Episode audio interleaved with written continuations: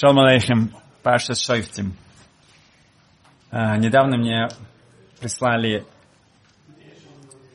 как э, в одном большом европейском городе, в огромнейшей красивой синагоге, дует шафар. И потрясающе красивые, огромнейшие потол... высокие потолки. И в конце молитвы дует шафар, но вокруг там почти никого нет.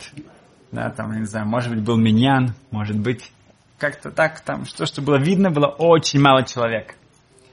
И как-то это даже символично, да? Шафар дуется, нас будет, но сколько человек присутствует и сколько человек это слышат.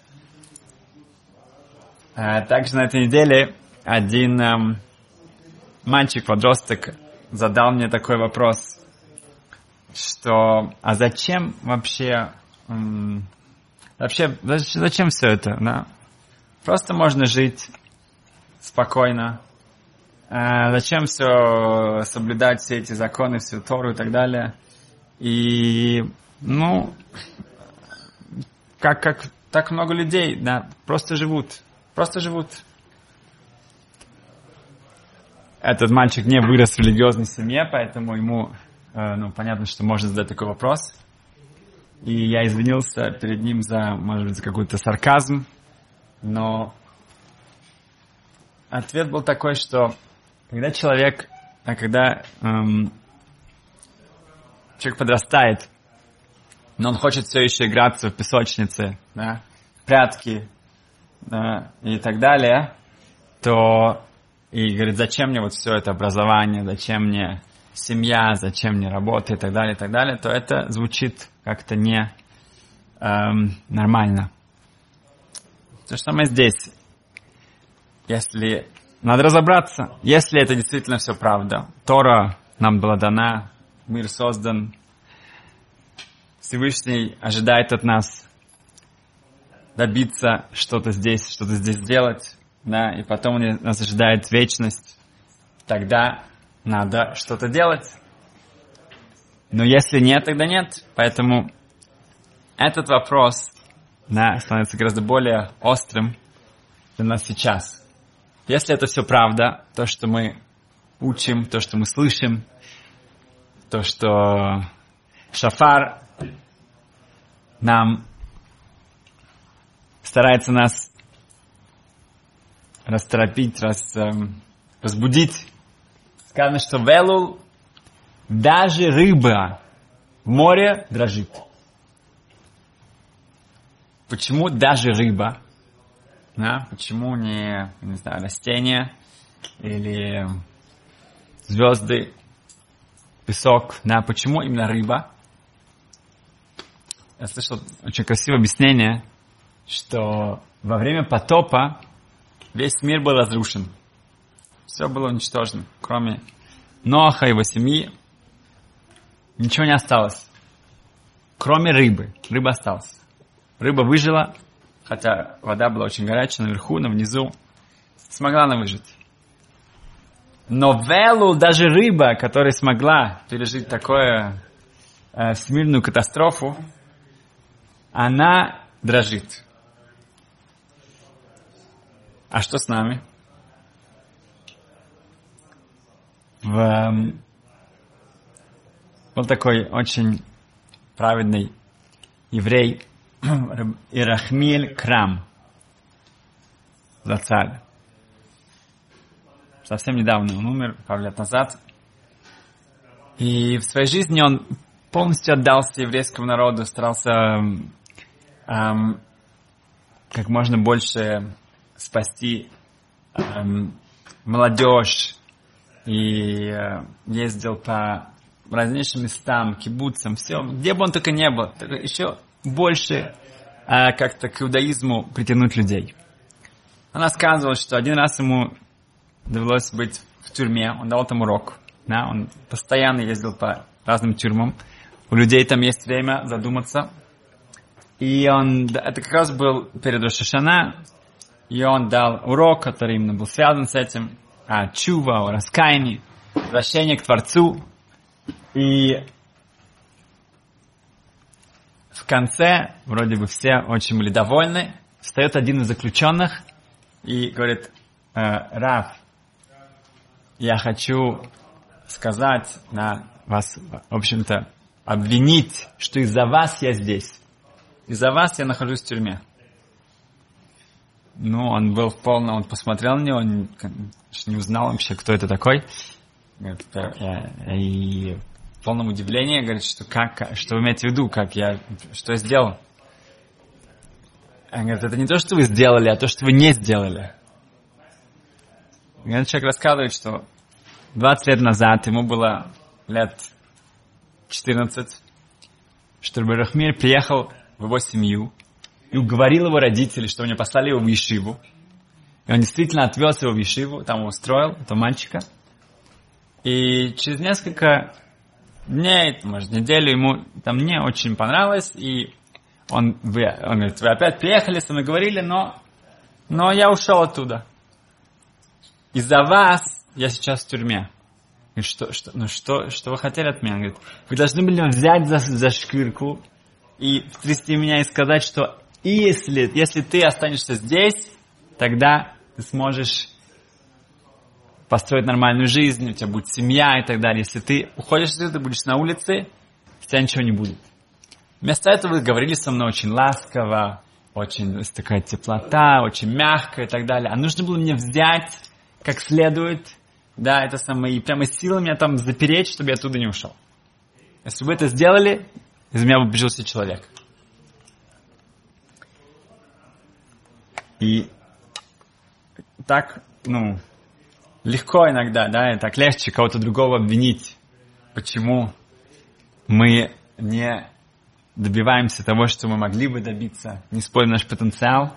Но в конце концов, обычно это зависит именно от нас. В Рафаэль Абухацира рассказывает, что он слышал от эм, следующую историю. Был в одном небольшом городке в Израиле один человек.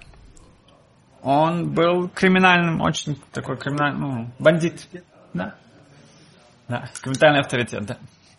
У него было эм, как столовая, как э, кафе.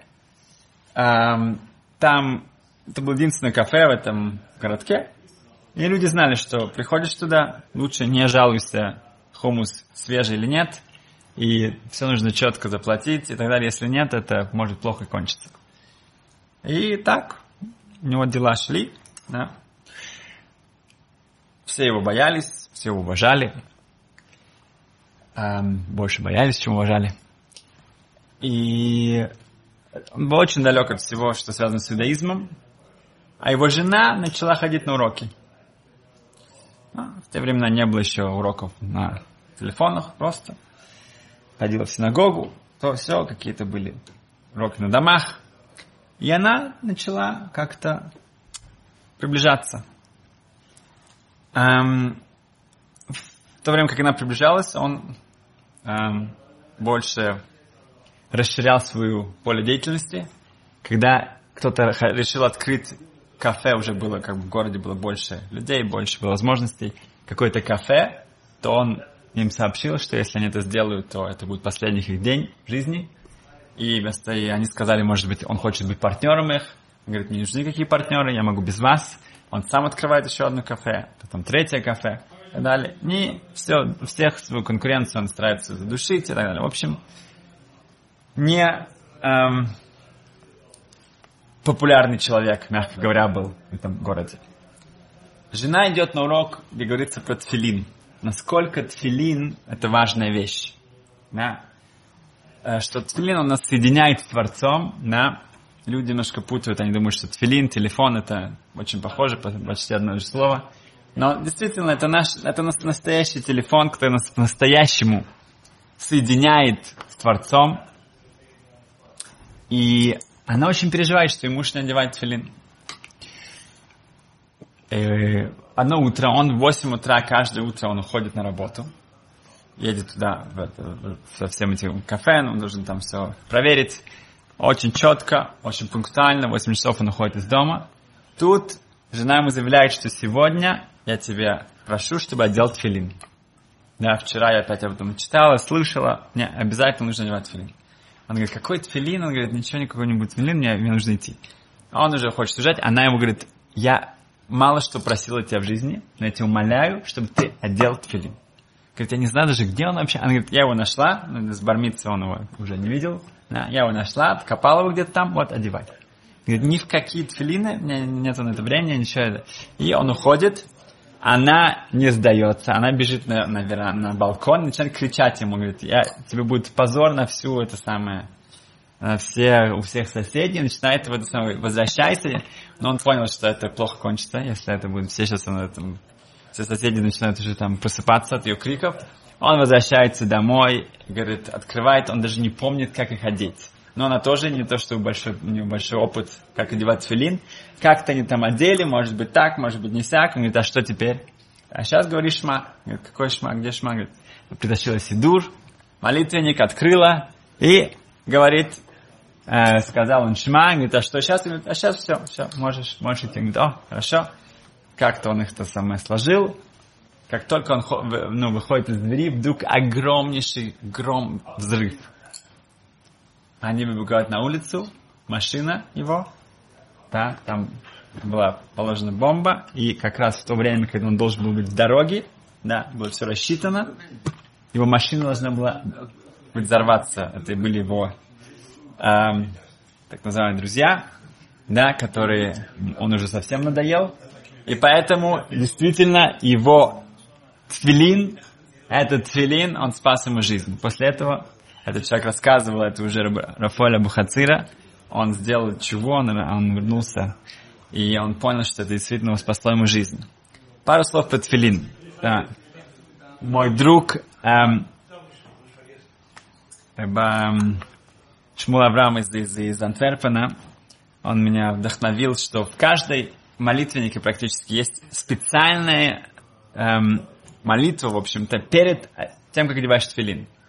Потому что если человек просто одевает тфилин, тогда это недостаточно. Да?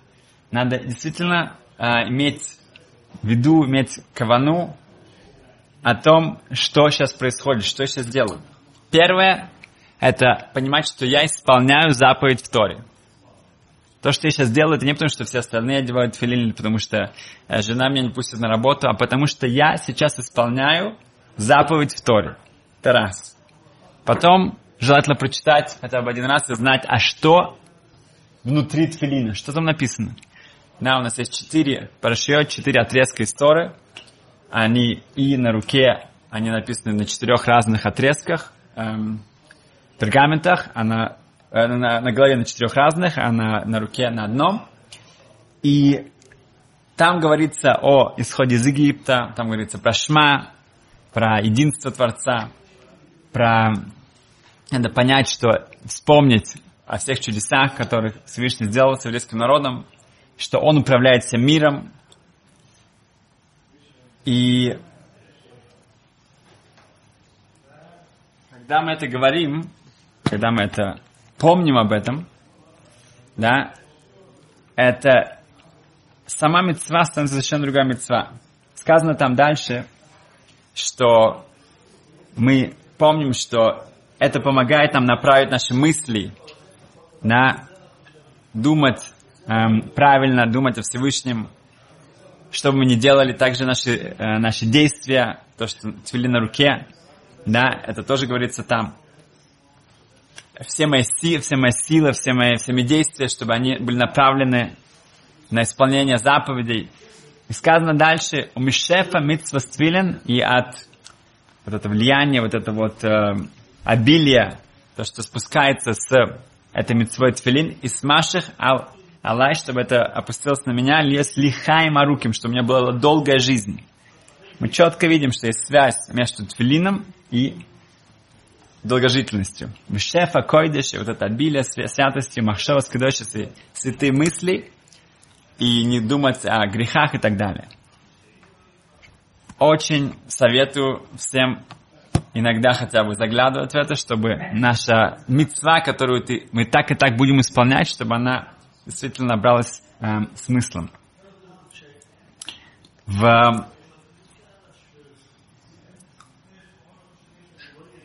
сейчас в Элу стоит как-то показать, что это Элу. Да? Что мое поведение, мое, мое, мой распорядок дня, мои... Э, как-то что-то изменилось, как-то уже... Эм, видно было на нас, что сейчас настало какой-то особенный месяц. В Рыборух Розенбаум рассказывает, что позвонил ему один ученик, говорит, что он в прошлую Рошашана, прошлый Йом Кипур, взял на себя эм, такую кабалу, ну, взял на себя такую традицию, эм, что приводится в Шуханорух, что надо мыть руки перед каждой молитвой. Да? Утренняя молитва, Мин Хамарев, да? каждый раз мыть руки, вот как мы рук, руки моем перед хлебом, также по винскому гойну можно даже сказать благословение, мы не говорим, но это приводится э, Аллаха, даже если я знаю, что мои руки чистые, в общем-то, помыть руки. Если нету возможности, окей, значит нет возможности, но всем стоит э, постараться это сделать. Он до этого не был внимательно, не, не относился к этому так внимательно, и он сказал, что вот это будет его сопровождать на целый год, напомнить ему вот это вот чувство, вот это уровень, на который человек поднимается во время Рашишнаем Кипур. Этим летом он поехал э, э, в отпуск со своей семьей, и его жена, его дочки, они ну, пошли плавать. Эм, был, э, был специальный пляж для, для женщин. И он в это время пошел эм, а, погулять, там был лес, там была речка. И когда он шел по этому, ну, то уже время пришло к Минхе, к после полудней э, э, молитве. И там был миньян, там организовались э, как раз целая группа людей, которые все хотели молиться вместе. И он уже хотел тоже присоединиться к ним, но потом он вспомнит, что, что он, ему нужно помыть руки, у него нету, вода кончилась, нет, не было возможности. И поэтому он говорит, ладно, ну, это все-таки сейчас, ну, как бы в середине такого тюля, как сказать, э, поездки, да, он не находится в нормальном месте, ни в синагоге, ничего, поэтому тут наверняка это он не имел в виду, что даже в такой ситуации им нужно мыть руки перед молитвой. Но Эм, с другой стороны, он говорит, ну я же на себя взял, что я должен вот это держаться за вот эту вот эм, эм, вещь, что перед каждой молитвой я мою руки, что бы ни стало. И так он туда-сюда, туда-сюда, решил, нет, будет искать место, где это. Он быстро побежал, там была речка, к, этому берегу, э, и как только он туда нагнулся, у него была какая-то чашечка, какой-то стаканчик, он начинает мыть руки, и вдруг он видит руку в воде. Маленькая рука. Да? Он прыгает в воду, э, хватает за эту руку, это какая-то девочка, вытаскивает ее из воды и ну, плывет обратно, вытаскивает и начинает э, ну, оживлять. Он как раз э, ну, работал от, э, отцала в первой помощи. Эм, и спасает ее. Девочка, которая как-то самое, ее унесло, и он, он сказал, что если было немножко позже, то уже было бы поздно. И вот это он сейчас, это только что произошло. Рассказывает, что насколько мы видим, что человек за что-то держится крепко, да, что бы ни произошло, но он знает, вот это я на себя взял, тогда это спасает его жизнь. Закончим еще одна история, которая показывает вот это, насколько эм, духовный мир влияет на эм, мир, который окружает нас. парень 15-16 лет, учится в Ишиве, Хеврон, и начинаются у него головные боли. Ну, сначала не обращают внимания, но потом как-то не проходят. Они делают ему сити, делают ему а? Томографию, томографию, и результаты не, не очень, не, не хорошие. Он едет в Нейбрак, идет к Рабхайм Каневскому. Рабхайм Каневский спрашивает его, ты, ну, он ему рассказывает, что произошло. Рабхайм Каневский спрашивает его, а ты учишь, учишься? Он говорит, да. Учишься хорошо? Говорит, ну, стараюсь. Сколько ты учишься? Утром, днем, вечером. Три, называется седер. Три раза в день ты учишься. Три утренний, эм,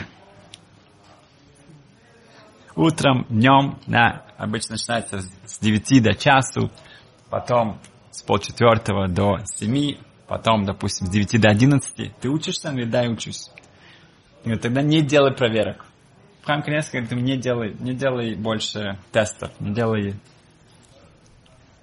Не делать вообще, ну, мне сказали, что там, не делай.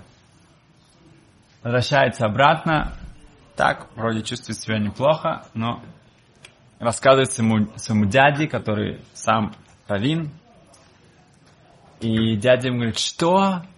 Это он тебе, тебе сказал, он говорит, это для праведников, это для людей, которые на каком-то потрясающем высоком уровне, это не для тебя. У нас принято делать проверки, ты, ты сделал проверку, там были плохие, ну, обязательно проверишь, начать, если надо, нельзя на это полагаться. Ты говоришь, не, ну, Рабхайм сказал, а, Рабхайм сказал, это, это не, не, но он меня не спрашивал, на какой мы уровне. Он спрашивает, я учил, говорит, не важно, что я тебе говорю, надо делать, надо обязательно все проверить, чтобы там все было чисто, все было хорошо, чтобы не рисковать. Ну, так со временем начинает опять головной голь, и все на него это очень давит. Но он говорит, уже не может с ним спорить, идет делать проверки, результаты хуже, чем в прошлый раз. Уже действительно плохо. Он получив результаты, чувствует себя вообще ужасно, едет в Нейбрак. Приходит к Рабхайм Каневскому и говорит, а, плачет и говорит, я, я прошу прощения, я не, ну, как вот я, а, ну, у меня были проверки. Говорит, я же тебе сказал не делать проверки.